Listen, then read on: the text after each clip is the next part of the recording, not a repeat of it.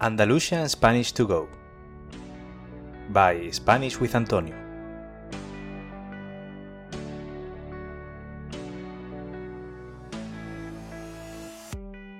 Hola a todos y a todas. ¿Qué tal? ¿Cómo estáis? Bienvenido al episodio 31 del podcast Andalusian Spanish to Go, el podcast para estudiantes de español de nivel intermedio y avanzado que quieren progresar con su español a través de materiales auténticos e interesantes y escuchando un acento muy peculiar de la lengua española, el andaluz. Yo soy Antonio, profesor de español y fundador de Spanish with Antonio, una plataforma con la que pretendo ayudar a miles de estudiantes que, como tú, sienten pasión por la lengua y la cultura española. En el episodio de esta semana, el episodio número 31, quiero llevarte de viaje. Sí, aquí, con un podcast. Y es que el viaje que vamos a emprender hoy es a través de tu español. Ya sabes que cuando decidimos aprender una lengua, estamos comenzando uno de los viajes más largos y apasionantes de nuestra vida. De hecho, es muy probable que ese viaje no termine nunca, porque nunca dejamos de aprender y de mejorar, ¿verdad? Aún así, al igual que en un viaje pasamos por diferentes etapas, por diferentes fases, aprendiendo una lengua también pasamos por diferentes etapas. En mi caso, hace tiempo que decidí emprender tres viajes. Mi viaje con el inglés, con el francés y el último con el italiano.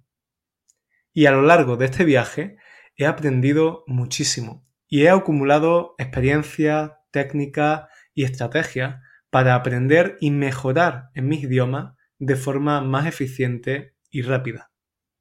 Por eso, en este episodio, quiero compartir contigo los cuatro pasos esenciales que debes tomar para dominar tu español de una vez por todas, pero sobre todo para hacerlo sin presión y disfrutando de este maravilloso viaje.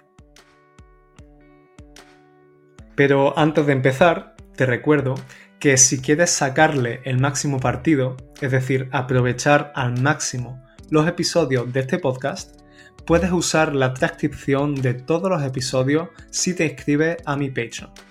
De esta forma, también estarás ayudándome a que Spanish with Antonio continúe creciendo y elaborando más contenido beneficioso para ti y otros estudiantes de español.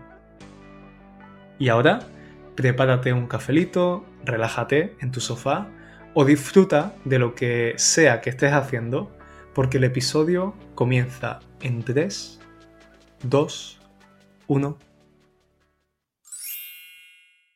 Si eres seguidor de este podcast y estás aprendiendo español, seguro que te gusta viajar y ya sabes que cada persona tiene una forma diferente de viajar.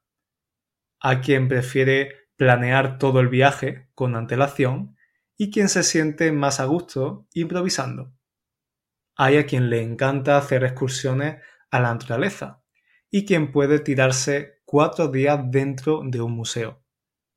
Sin embargo, seamos el tipo de viajero que seamos, lo que está claro es que en todos los viajes encontramos obstáculos inesperados, que no entraban dentro de nuestros planes y que nos hacen salir de nuestra zona de confort.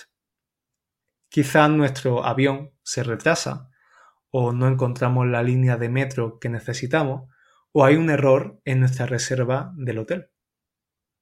Otro aspecto que comparten todos los viajes es que aunque disfrutamos y lo pasamos en grande, caminar tanto, tomar diferentes medios de transporte y hacer cosas que se salen completamente de nuestra rutina, hace que acabemos cansados, incluso agotados. Y por último, otro elemento básico de un viaje es que aunque nos guste improvisar, siempre, siempre necesitaremos un mapa para guiarnos o un guía que nos aconseje cómo aprovechar nuestra estancia al máximo en el lugar. Estudiar un idioma es exactamente igual. Cada estudiante tiene intereses, motivaciones, preferencias y ritmos de trabajo diferentes. Todos los estudiantes nos encontramos con problemas en nuestro proceso de aprendizaje. Descubrimos que no se nos da bien la pronunciación en ese idioma, por ejemplo, o que los nativos hablan muy rápido y no les entendemos, o nos equivocamos siempre con los tiempos verbales. También disfrutamos mucho. Nos sentimos genial cuando tenemos el vocabulario para hablar sobre un tema específico y nos sentimos aún mejor cuando comenzamos a comprender una serie de Netflix que antes no podíamos seguir. Pero seamos honestos, aprender un idioma también es cansado. Requiere un esfuerzo, constancia y dedicación enorme, y eso puede ser agotador. Y por supuesto que podemos estudiar solo.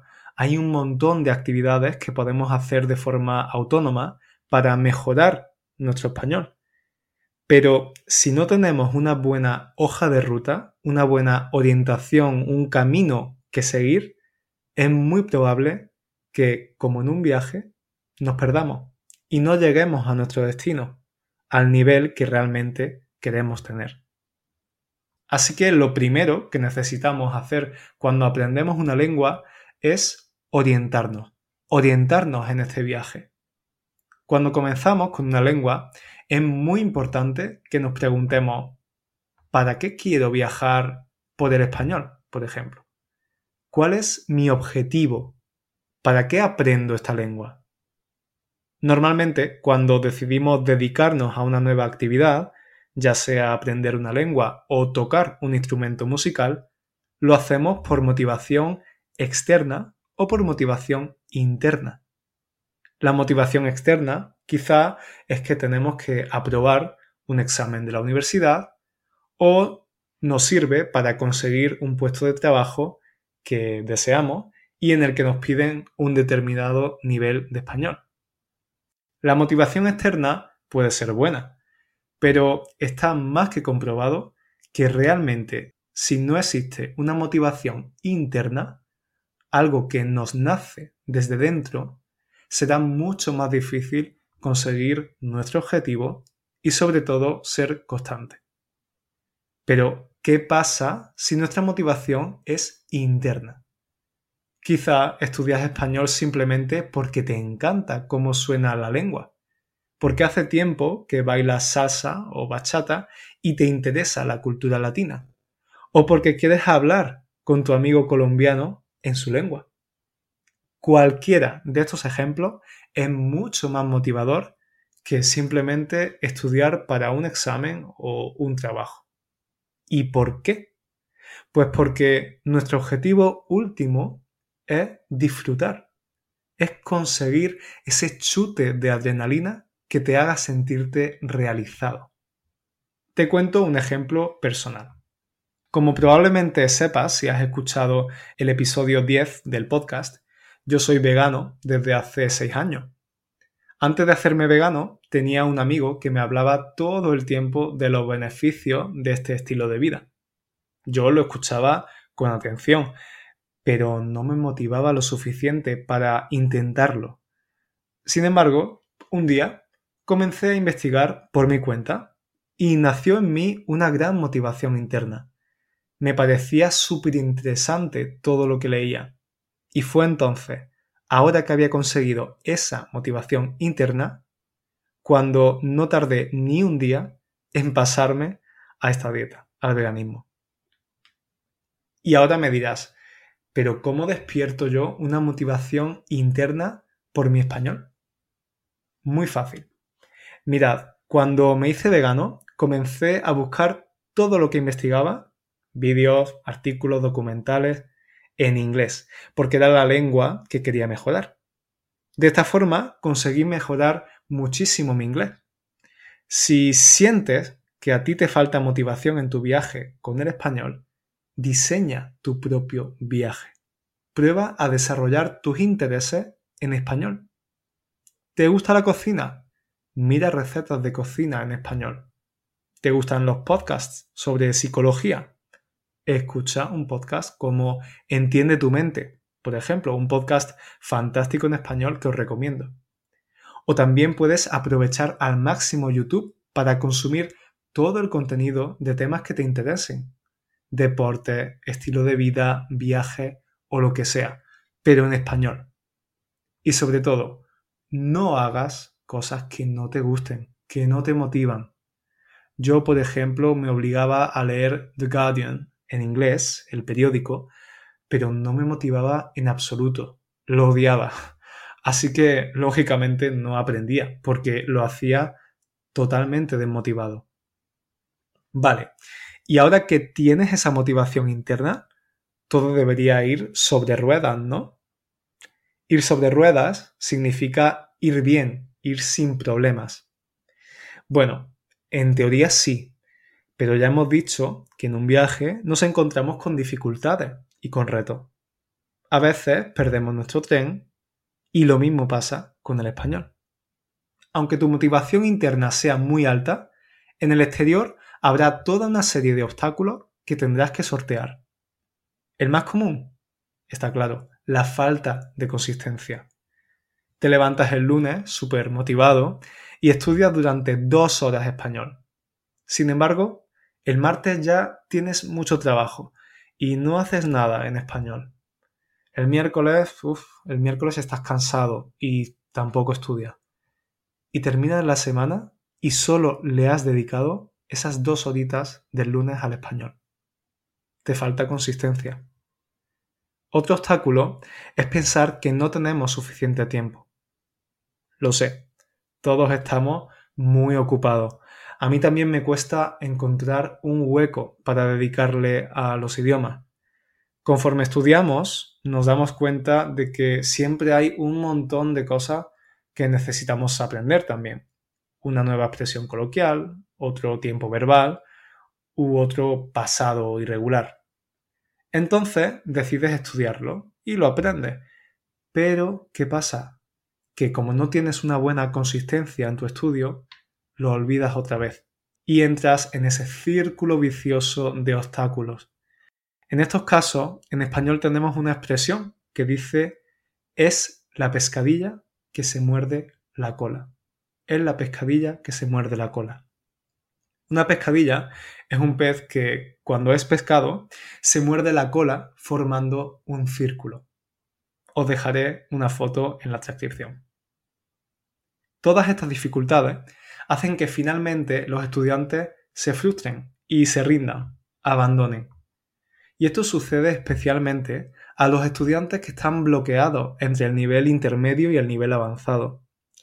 Y si estás escuchando este podcast, es muy probable que ese sea precisamente tu nivel, ¿verdad? ¿Y cuál es la solución? ¿Hay algún secreto para esquivar estos obstáculos? Bueno, yo no tengo secretos ni fórmulas mágicas, no creo que nadie las tenga, pero sí que tengo una recomendación. Necesitas eliminar esas creencias, esas ideas que te limitan. Y es que no necesitas estudiar dos horas todos los días.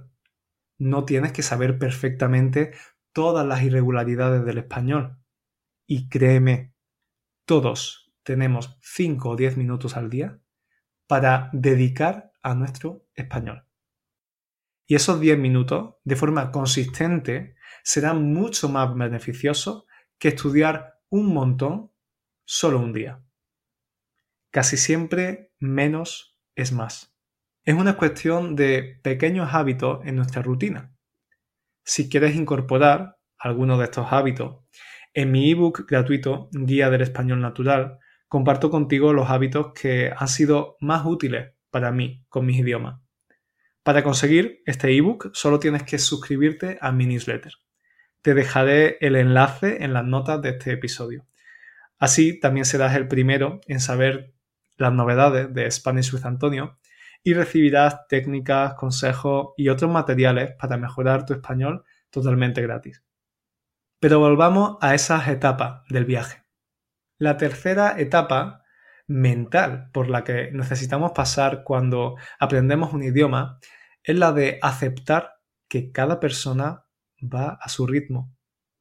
En un grupo de turistas hay quien camina más rápido y más lento, y hay quien ve un museo en una hora y otro que necesita toda la mañana.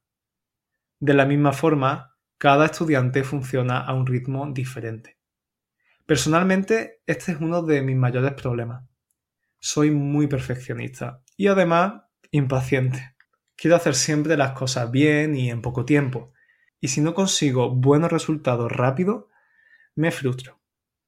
Es algo en lo que continúo trabajando e intento que ese perfeccionismo no me limite. Así que recuerda, usa tu perfeccionismo para mejorar. Es fantástico querer hacer las cosas bien, pero necesitas ser consciente de que todo requiere un tiempo. Por eso, no seas tan exigente contigo mismo. Permítete equivocarte. Piensa que el error no es tu enemigo. Al contrario, es tu amigo. Si no nos equivocamos, jamás aprenderemos. Os cuento una anécdota personal. Hace cuatro años yo trabajaba como profesor de español en el norte de Francia. Y un día, hablando con mi compañera de piso, dije la palabra maison que en francés significa casa. Solo que en lugar de pronunciar maison con la S líquida, z, la pronunciaba maison con la S española. Y recuerdo que repetí la palabra cinco o seis veces hasta que mi compañera francesa comprendió lo que yo estaba diciendo. Para mí fue súper frustrante.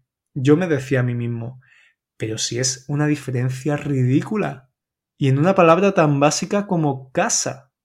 En fin, al final nos reímos mucho y desde entonces nunca he olvidado la pronunciación de esa palabra. Maison. Y ahora, ¿cuál es el último paso en tu proceso por el español?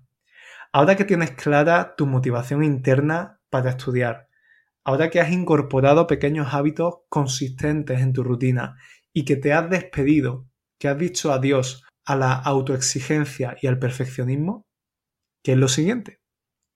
Muy fácil. Lo siguiente es disfrutar por fin y vivir esta maravillosa e inolvidable experiencia que es aprender una nueva lengua. Sin embargo, yo sé que a veces esto no es tan fácil, sobre todo cuando estamos solos. Viajar solo no es para todo el mundo. A mí, por ejemplo, me gusta viajar solo durante uno o dos días, pero el tercer día ya echo de menos tener un compañero o compañera con quien compartir todo lo que estoy descubriendo y aprendiendo. Y una vez más, este es otro punto en común con el aprendizaje de un idioma. Estudiar solo requiere de mucha fuerza de voluntad, constancia y objetivos muy claros y no todo el mundo es así por naturaleza.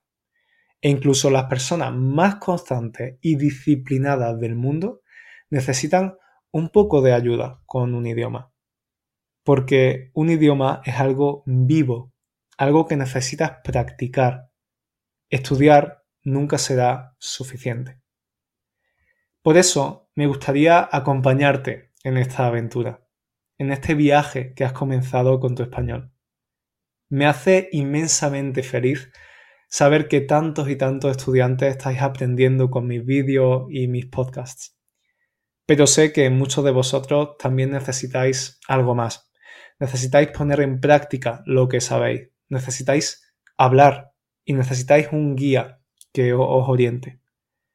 Por eso, hace un par de semanas, se abrieron las inscripciones para mi nuevo programa Descubre España en español. Este es el programa más especial que hemos creado en Spanish with Antonio hasta la fecha. Lo he elaborado pensando en vuestras necesidades, en las sugerencias que me hacéis por mensaje y en los temas que me pedís. Y además es el programa que a mí me hubiera encantado hacer cuando estudiaba inglés o francés. Y es que con este programa Descubre España en español podrás viajar por diferentes regiones de la magnífica España desde tu sofá.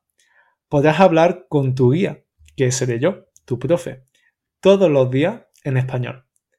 Aprenderás a comprender diferentes acentos y sobre todo progresarás en tu español sin presión y ganando confianza en ti mismo.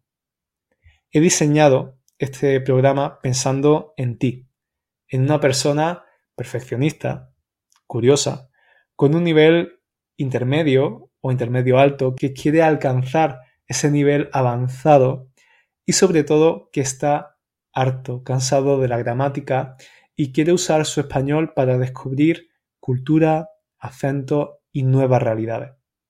En resumen, el objetivo principal es aprender disfrutando. ¿Y cómo vas a conseguir esto? Bien, en este programa tendrás una parte de trabajo autónomo y otra parte en la que yo te acompañaré. Cada semana podrás ver vídeos y podcasts sobre una región específica, sobre el dialecto de esa región, expresiones que se utilizan, tópicos, curiosidades culturales, estilo de vida, etc. Podrás consumir todo ese contenido desde y cuando quieras. Es decir, mientras cocinas, haciendo deporte o sentado en tu sofá. Pero como digo, no te voy a dejar solo. Te voy a acompañar en todo momento. Nos veremos en una sesión semanal donde hablaremos sobre el contenido que has consumido y donde pondrás en práctica tu gramática, pero de forma natural y real. Es decir, comunicándote en español. Pero además, si quieres, podrás hablar todos los días conmigo mediante un chat privado. En ese chat, los estudiantes del programa Descubre España en Español me envían audios o mensajes para practicar su español aparte de nuestra sesión. El objetivo es que practiques tu español de diferentes formas y un poquitín todos los días. Un día puedes ver un vídeo sobre la región de Galicia, otro día enviarme un mensaje audio por el chat y otro día escuchar un podcast sobre los estereotipos de los catalanes mientras haces deporte o hablar conmigo en nuestra sesión semanal. ¿Y cuándo comienza este viaje? ¿Cuándo puedes inscribirte? Pues ya, cuando tú quieras. El programa dura cuatro meses. Cuatro meses de viaje por España y por tu progreso con tu español pero tendrás acceso ilimitado al contenido autónomo para siempre. Aunque, como sé que todos estamos muy ocupados y que a veces es difícil encontrar el tiempo necesario, he decidido hacerte un pequeño regalo. Si te inscribes durante este mes de junio, hasta el 30 de junio, tendrás dos meses más de acompañamiento por el chat privado. Dos meses más con oportunidades todos los días para practicar tu español. Es decir, podrás continuar practicando tu español hablando dos meses más. Y yo estaré a tu lado durante todo el proceso para darte el contenido ideal para tu nivel, para motivarte y para también sacarte de tu zona de confort y evaluar tu progreso. Si quieres saber más sobre el programa, te invito a visitar mi sitio web www.spanishwithantonio.com, donde tienes toda la información y los módulos del programa. También lo dejaré en las notas de este episodio. Espero de verdad poder acompañarte pronto en esta aventura y conocerte más en clase. Ya verás que otra forma de aprender es posible. Puedes aprender disfrutando. Muchas gracias por estar ahí una semana más acompañándome en este podcast. Nosotros nos oímos en el siguiente episodio. Cuidaos mucho. Chao.